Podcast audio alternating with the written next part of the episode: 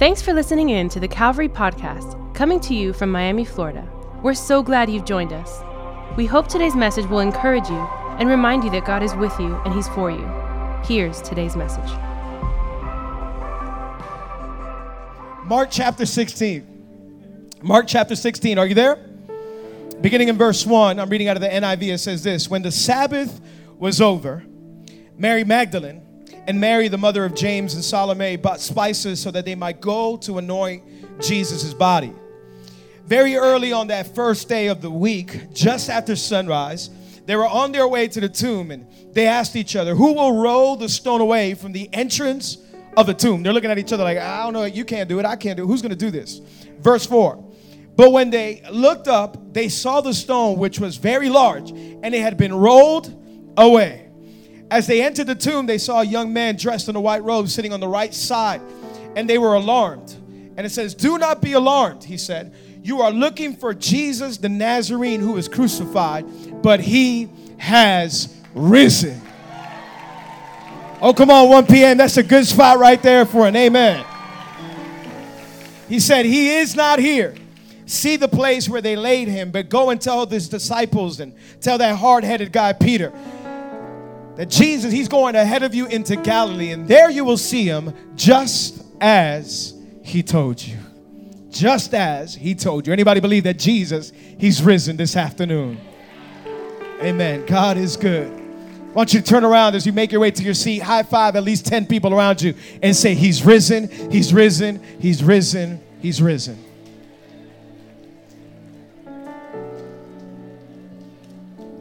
He is risen. Amen. He is no longer here. I want you to take out a notebook or a phone if you can.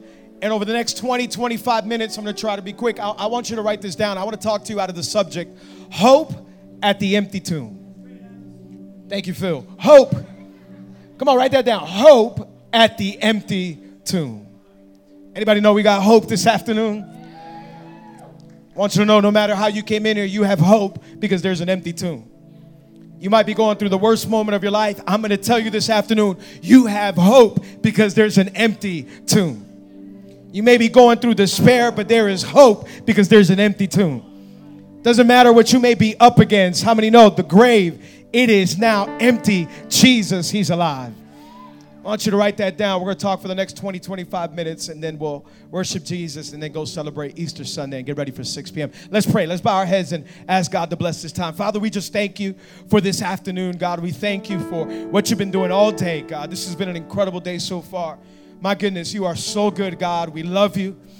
Thank you for, for giving us your son, Jesus. Thank you for not only him taking God, the penalty of sins, but raise him back up on Sunday. He is alive, and because he's alive, we're alive, God. We thank you for today. We thank you for this 1 p.m. service. Lord, it is hot. Holy Spirit, blow your cool breeze in here and help us cool down in Jesus' mighty name, God. God, I pray that people that are hopeless would find hope today. I pray that they may find grace. If anybody came in lost today, I pray that they may find direction. If anybody came in confused, I pray that they may find who's the answer. If anybody came in tired, I pray that they would find the one who is our strength, and it is you, Jesus. Have your way in this place, in this Miami Heat playoff, even though they didn't make it, edition tent revival. In Jesus' name, all God's people say. Come on, 1 p.m. All God's people say. Come on, from the front to the back. Can you get can you make some noise for Jesus one more time? That sounds amazing. I love when the church is all together. I grew up in I grew up in a big family. I grew up in a big family. It was it was five of us in our home. Anybody come from a big family? Anybody anybody here? Raise your hand if you come from big families. Let me see, big families. Whoa, a whole lot of us. That's why you got to pray for us. A whole lot of us.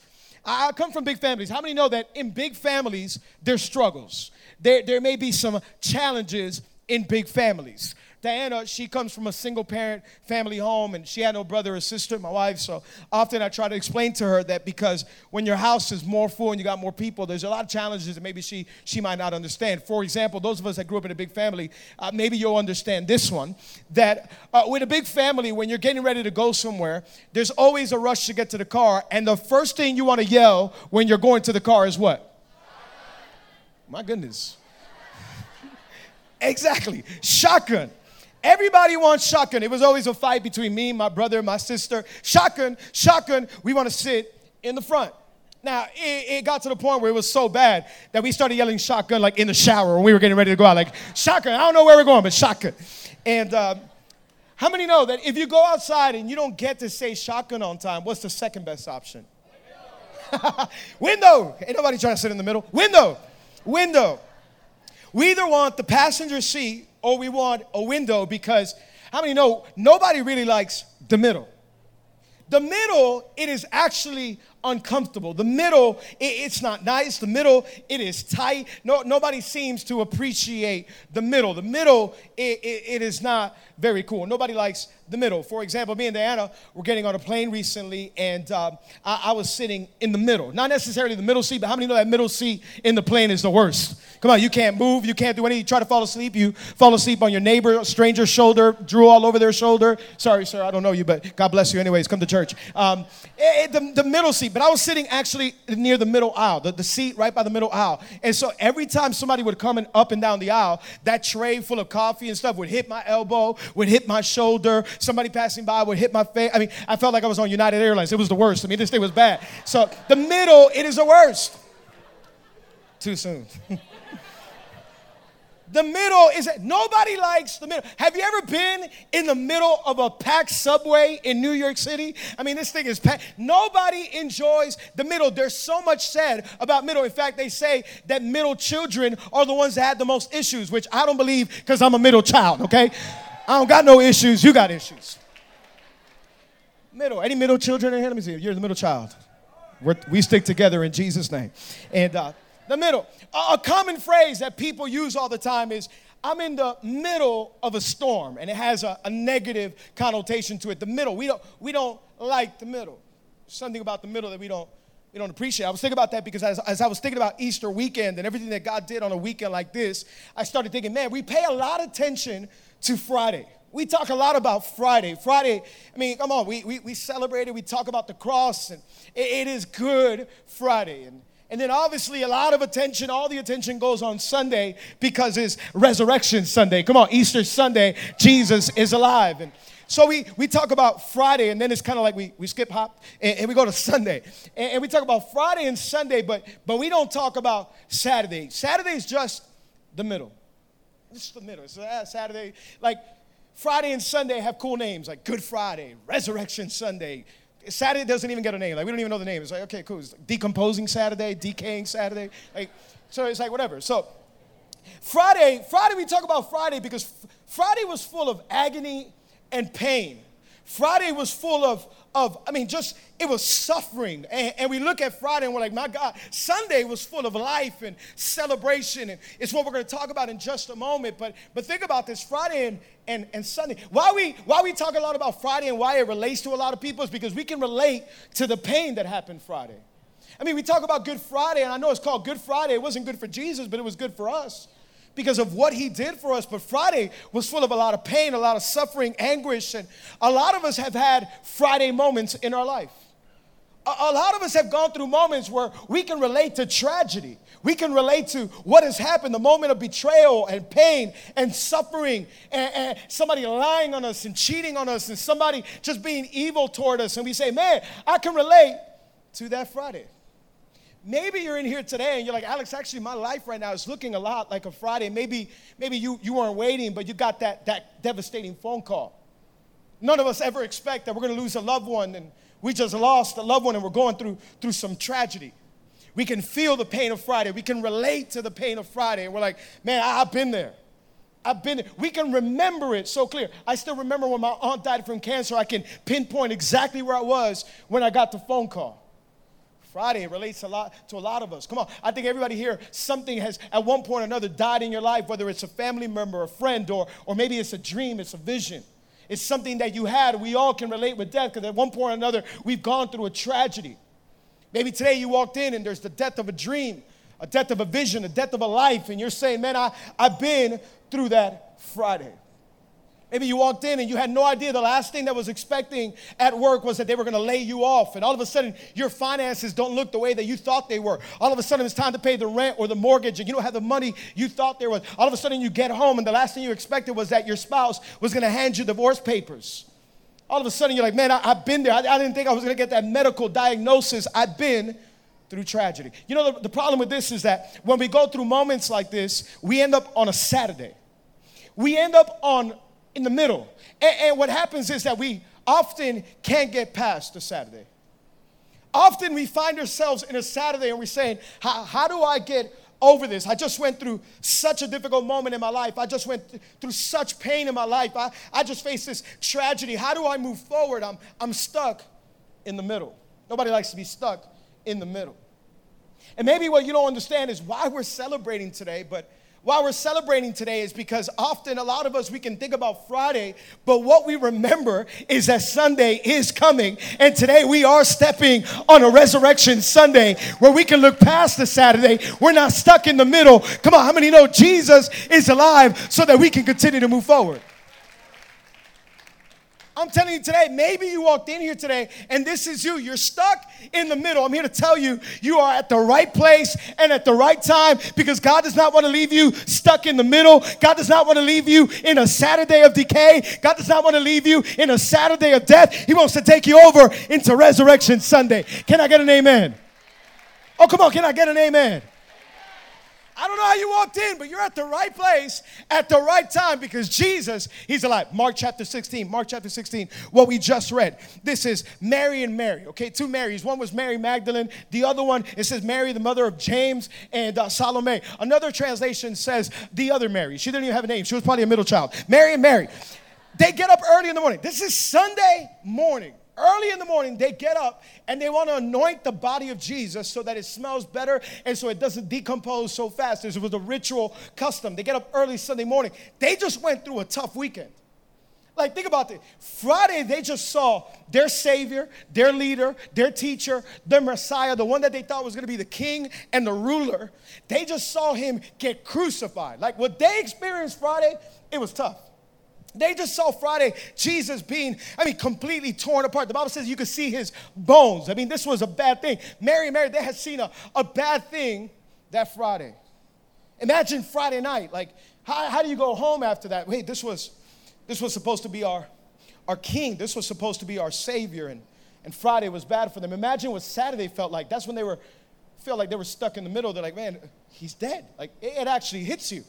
In fact, if you read through all the Gospels, it actually seems like none of the disciples remembered that Jesus was going to resurrect on the third day. So Saturday was pretty depressing for them. They were like, man, he, he's dead. He's dead. In fact, the Bible says some of them gathered in a room and they, they were just talking amongst themselves. They were afraid of the religious leaders. I mean, they were just thinking about what are we going to do next? I mean, that's it. Jesus is gone. Everything we've been trying to do for the past three years is completely broken. And gone. What do we do next? Peter, you still have that boat? Let's go fish for some, you know, yellowtail or some tuna. I don't know. Let's do something. We got to make a living. We got to move forward. What do we do? So Mary and Mary, they get up Sunday morning and they say, you know what, let's go anoint the body of Jesus. And what we saw was horrible, but we just want to make sure he's anointed. And on the way over there, they're like, wait a minute, there's a big stone in front of the tomb. Remember that? There's a big stone. One Mary looks at the other Mary and says, wait, how, how are we going to roll over this stone? This is the massive stone. And she's looking at her like, you don't even look like you work out. Like, do you even lift, bro? Like, this is, like, you're not gonna be able to roll over that stone. She's like, the other Mary said, don't you judge me, you just do Pilates. I mean, you got no muscle on you. Okay, that ain't gonna work nowhere. And they're like, how are we gonna move over this stone? What I love, Mark chapter 16, it says, as they approached the tomb, all of a sudden they looked up and the stone was already moved away. As they looked up, the stone was already moved away. And all of a sudden, there is an empty tomb. There's an empty tomb. I want to talk to you about the hope of an empty tomb. Three things that we can learn from the hope of an empty tomb. Write this down. Number one, the hope of an empty tomb shows us that there's no stone that can hold you back. There is no stone that can hold you back. The stone that was rolled away, it was rolled away so that no stone can hold you back. The Bible says this that they were on their way to the tomb, and apparently their heads were down. So the, by the time that they got to the tomb, it says they looked up. I wonder how many of you you walked in here this afternoon and your head is down. You're looking around. You are in the middle of a crisis. You are in the middle of a tragedy. You are in the middle of a divorce. You're in the middle of a medical condition. You're in the middle of debt, and you're saying, "I can never get out of this. I'm in the middle of this addiction. I'm in the middle of this habit. I can't look up. I'm looking down." All of a sudden, there's depression. There's this thing over your life that does not allow you to look up. Because there's an empty tomb, you can look up. You don't have to look down often. You can lift up your head and say, "Wait a minute, Jesus, He's out of the grave. I don't have to keep looking down." Somebody say, "Look up." Let's go old school. I'm sorry, I'm just sweating. Look up. No longer do you have to walk around with your head down. Now you can look up because there is an empty tomb. Wonder how you came in here this afternoon. Are you thinking life has been cruel to me? I'm stuck in the middle. What do I do after this tragedy? I can't even look at a Sunday because all I'm looking at is what is in front of me right now. All I'm looking at is the tragedy around me, the crisis around me. Today, you can look up. What stone is trying to hold you back? I mean, there's all kinds of stones. Maybe there's a stone in your life that does not allow you to move forward. Because Jesus rolled away the main stone, you can walk away from any stone in your life. Maybe it's a stone of fear. Maybe there's a stone of fear in your life, and, and you're here this afternoon and you're saying, Alex, I, I, am I'm afraid. I mean, how do I even move forward from this Saturday? I'm in the middle. How, how do I even trust another relationship? My first relationship ended up so bad in divorce, it was ugly. How, how do I do this? Alex, I don't even know if I can move forward with another job because the last one I got laid off. Alex, I don't even know if I can walk with Jesus because, I mean, I've done so many bad things. I lost a good marriage, I lost a good family. What do I do? I'm here to tell you that Jesus can remove the stone of fear. Jesus he can remove the stone of fear. What stone is in your life? Is it a stone of doubt? Maybe you're doubting you're saying, ah, maybe that, that's cute. That, that sounds good for somebody else, but, but not me. I mean, I know God can do it in somebody else's life, but not me. The stone was rolled away, meaning Jesus, he broke through the stone. You know what I think today is? Today is not just Resurrection Sunday, it is Breakthrough Sunday. Some of you, what you're about to experience today is a breakthrough out of that stone that's holding you back. It's a breakthrough out of that situation. It's a breakthrough out of that addiction. It's a breakthrough out of that problem. It's a breakthrough out of that blindness. It's a breakthrough into the grace and the power and the strength that is found in Jesus. Today, you can break free. The stone doesn't have power over you, Alex, but I've been in this Saturday too long. It feels like, I mean, this thing is never going to happen. I'm stuck in the middle and I'm never going to get out of it. Just because something is delayed doesn't mean you're denied. Maybe you feel like you've been delayed for a while and you say, This Saturday is taking too long. This, this crisis is taking too long. Just because God has taken his time doesn't mean God has forgotten about you. Maybe today God is just taking his time because he's trying to do something in you, because he's about to resurrect you, and something's about to come to life. And today he wants to give you a new beginning. Maybe you're saying, Alex, I can't do it. I mean, maybe somebody else can do that. Maybe God can do that for somebody else, but, but definitely not for me. I mean, I've tried. I've tried. I've tried to get the stone out of my life. I try to get out of this situation. I've tried to get out of this crisis, but I can't. You know what the beautiful thing about Resurrection Sunday is? Is that it's not our power, it's His power. Can I get an amen?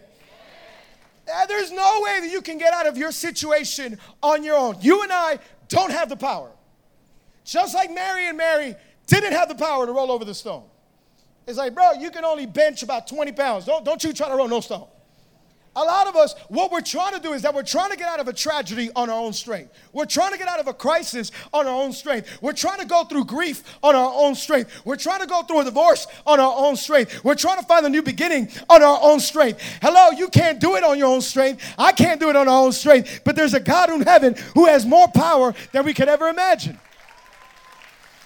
The Bible says this in the book of Ephesians, chapter 1, verses 19 and 20. You can write this down. I love this. It says, I pray that you'll begin to understand how incredibly great his power is to help those who believe him. It is the same mighty power that raised Christ from the dead. Come on. I want you to know how incredibly great his power is to help those who believe him. Alex, I can't. I know I can't either, but he can. Alex, I can't get out of this situation. I can't either, but he can that we would understand how incredibly great his power is. Jesus has power. Somebody say power. He has power to get us out. That's what the Bible says in the book of Philippians, chapter 4, verse 13. I can do all things through who? I can do all things through Christ who strengthens me. You're trying to get out of a situation today. I want to tell you that there's an empty tomb. And because Jesus got out of the tomb, you can get out of yours. Write this down the hope of the empty tomb, number two. It lets us know that no death is final. No death is final. Maybe, maybe you don't know this today. Maybe, maybe you've never really, really thought about it, but 1 p.m., can I tell you this? That at one point or another, all of us are going to die. All of us are going to die. Happy Easter. God bless you. Thank you. Amazing service. Uh, you know, let's not burst the bubble, but this is true. At one point, we all have an expiration date. We're all going to die. And the problem with death is that death has been a master for a long time.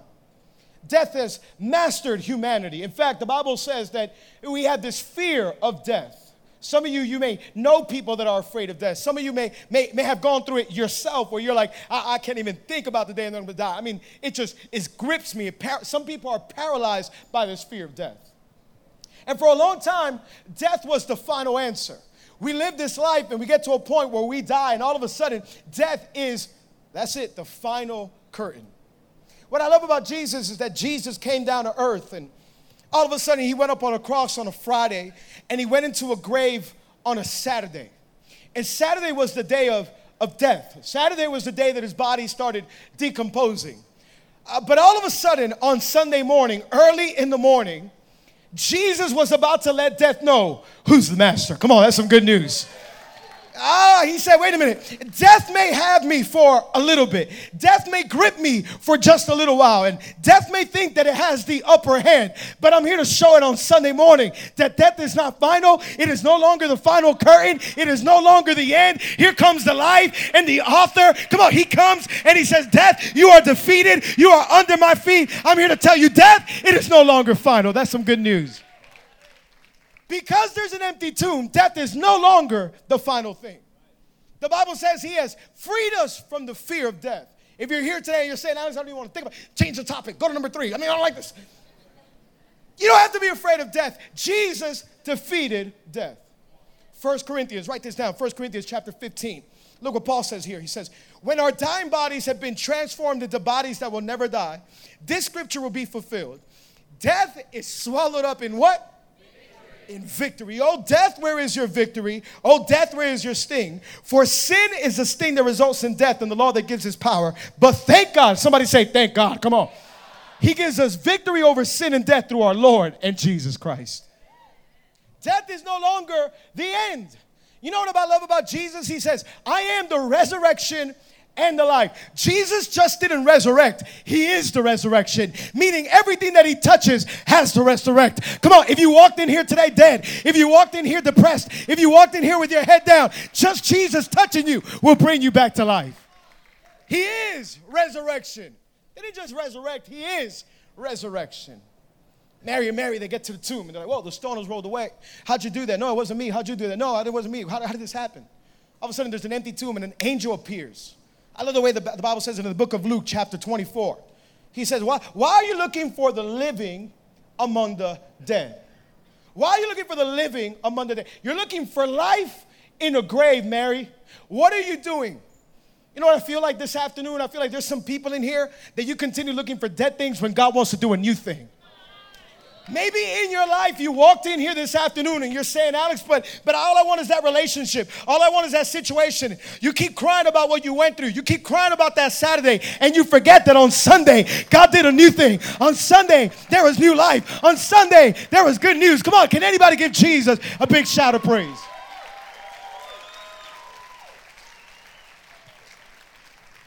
Why are you looking for the living among the dead? Oh, he's about to do a new thing. Somebody walked in here this afternoon and you're thinking that your life it is stuck in the middle forever. I'm here to tell you God wants to do a brand new thing. Stop crying about what you lost and look at what God's about to do. Stop looking at the cross and saying that was finished. Jesus is dead. No, that was just a doorway to resurrection. Jesus, he's alive.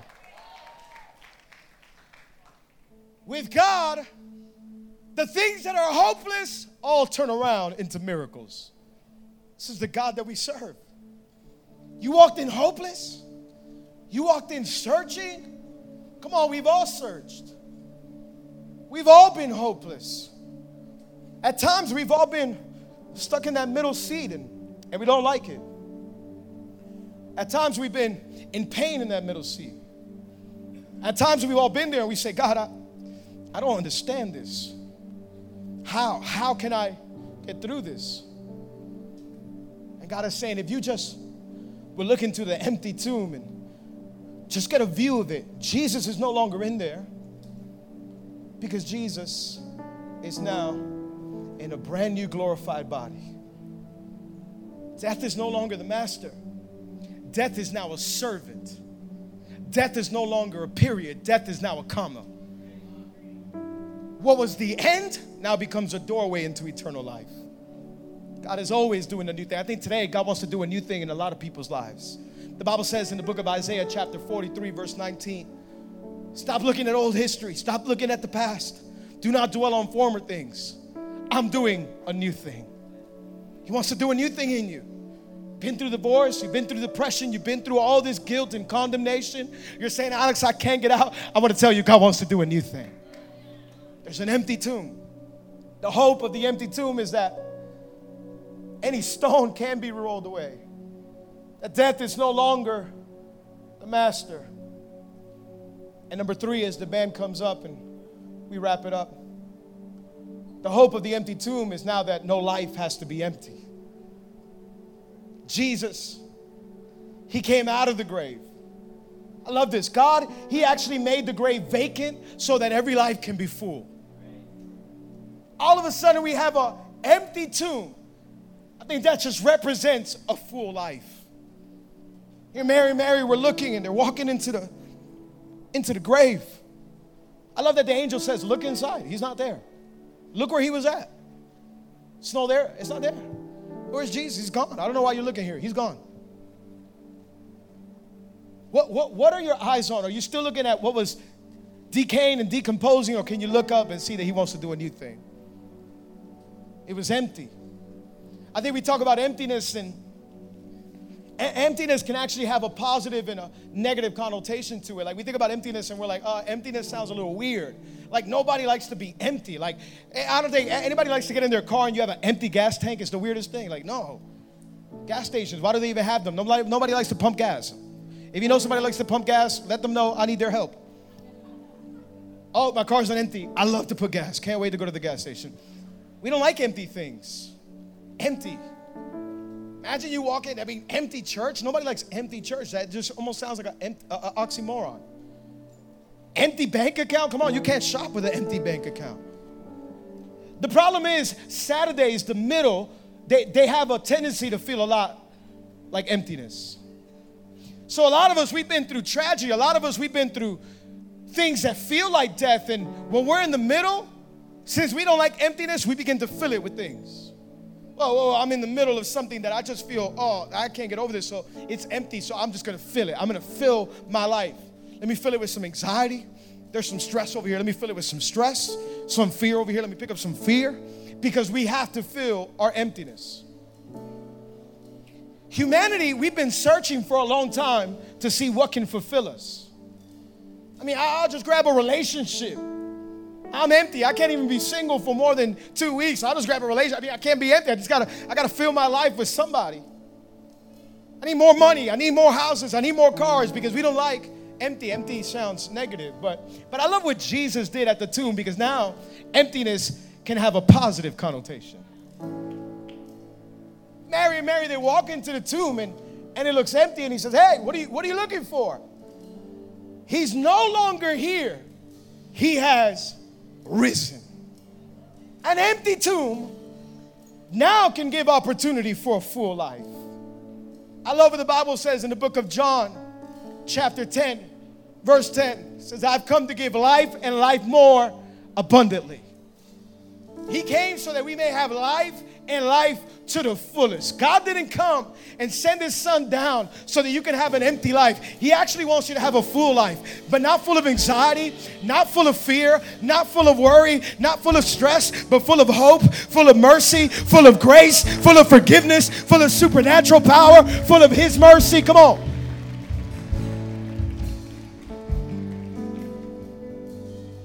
I love when you get on a plane and it's empty.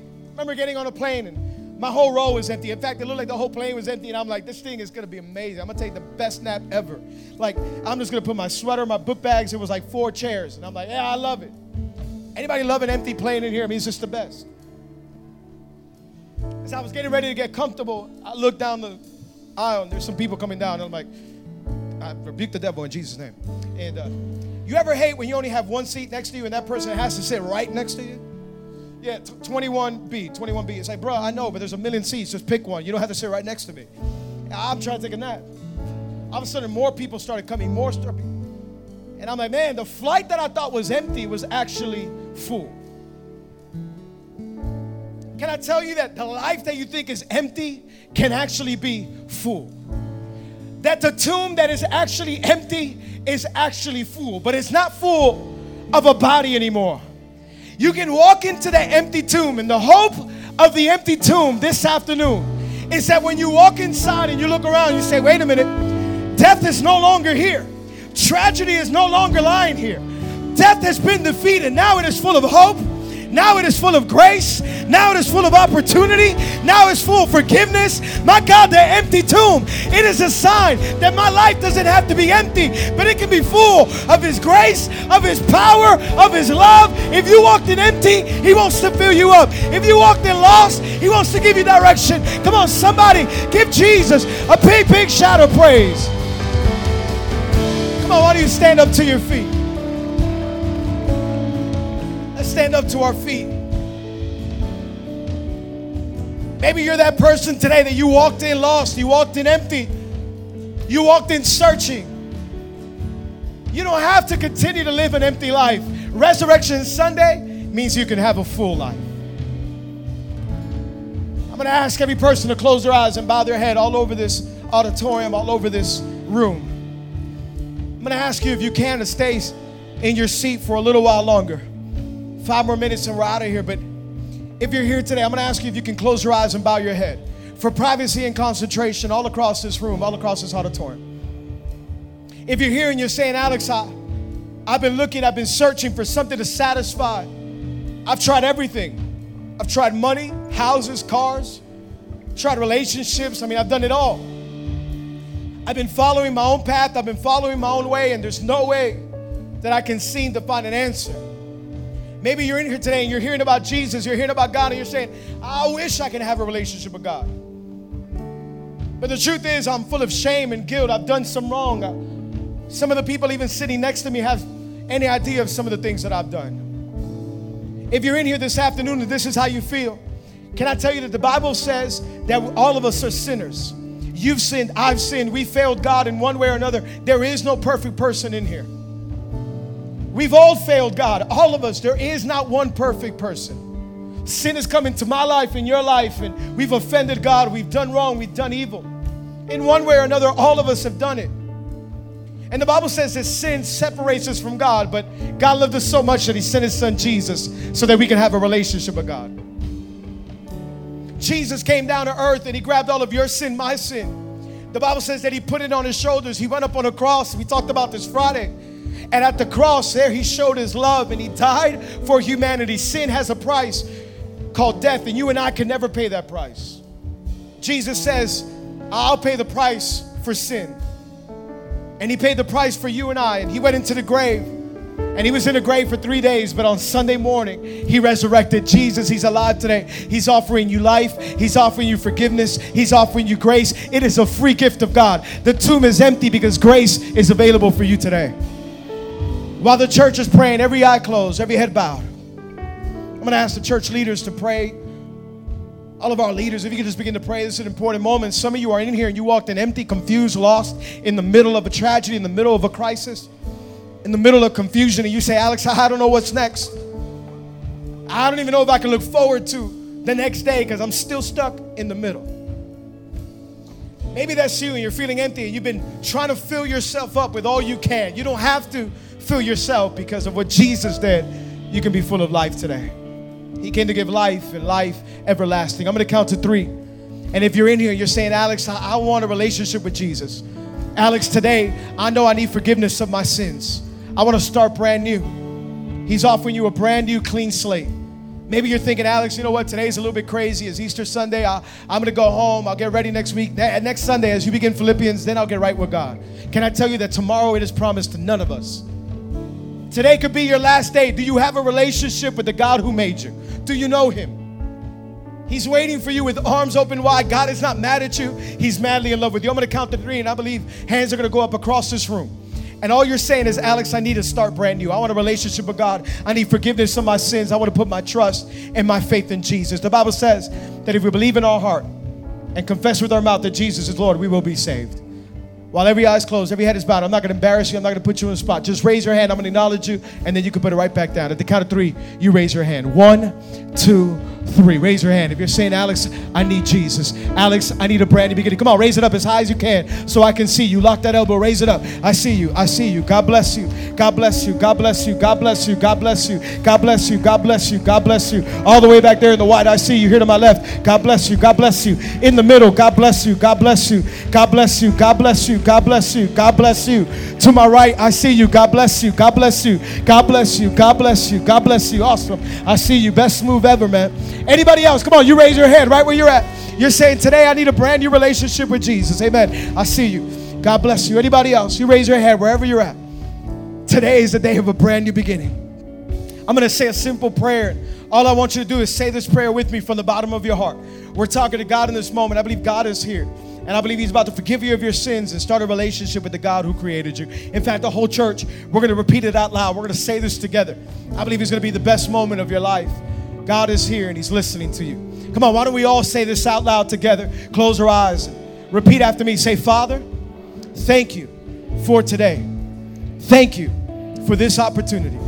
I admit that I'm a sinner and that my sin separates me from you. Jesus, I believe you're the Son of God, that you died for my sins, and on the third day, you resurrected. Come into my life be my Lord and be my Savior. From today on, I am forgiven. Come on, I am saved and I will follow you all the days of my life. In Jesus' name, amen and amen. Come on, 1 p.m. We hope today's message has encouraged you. Don't forget to subscribe to our channel or visit us at calvaryconnect.com for more information. Till next time.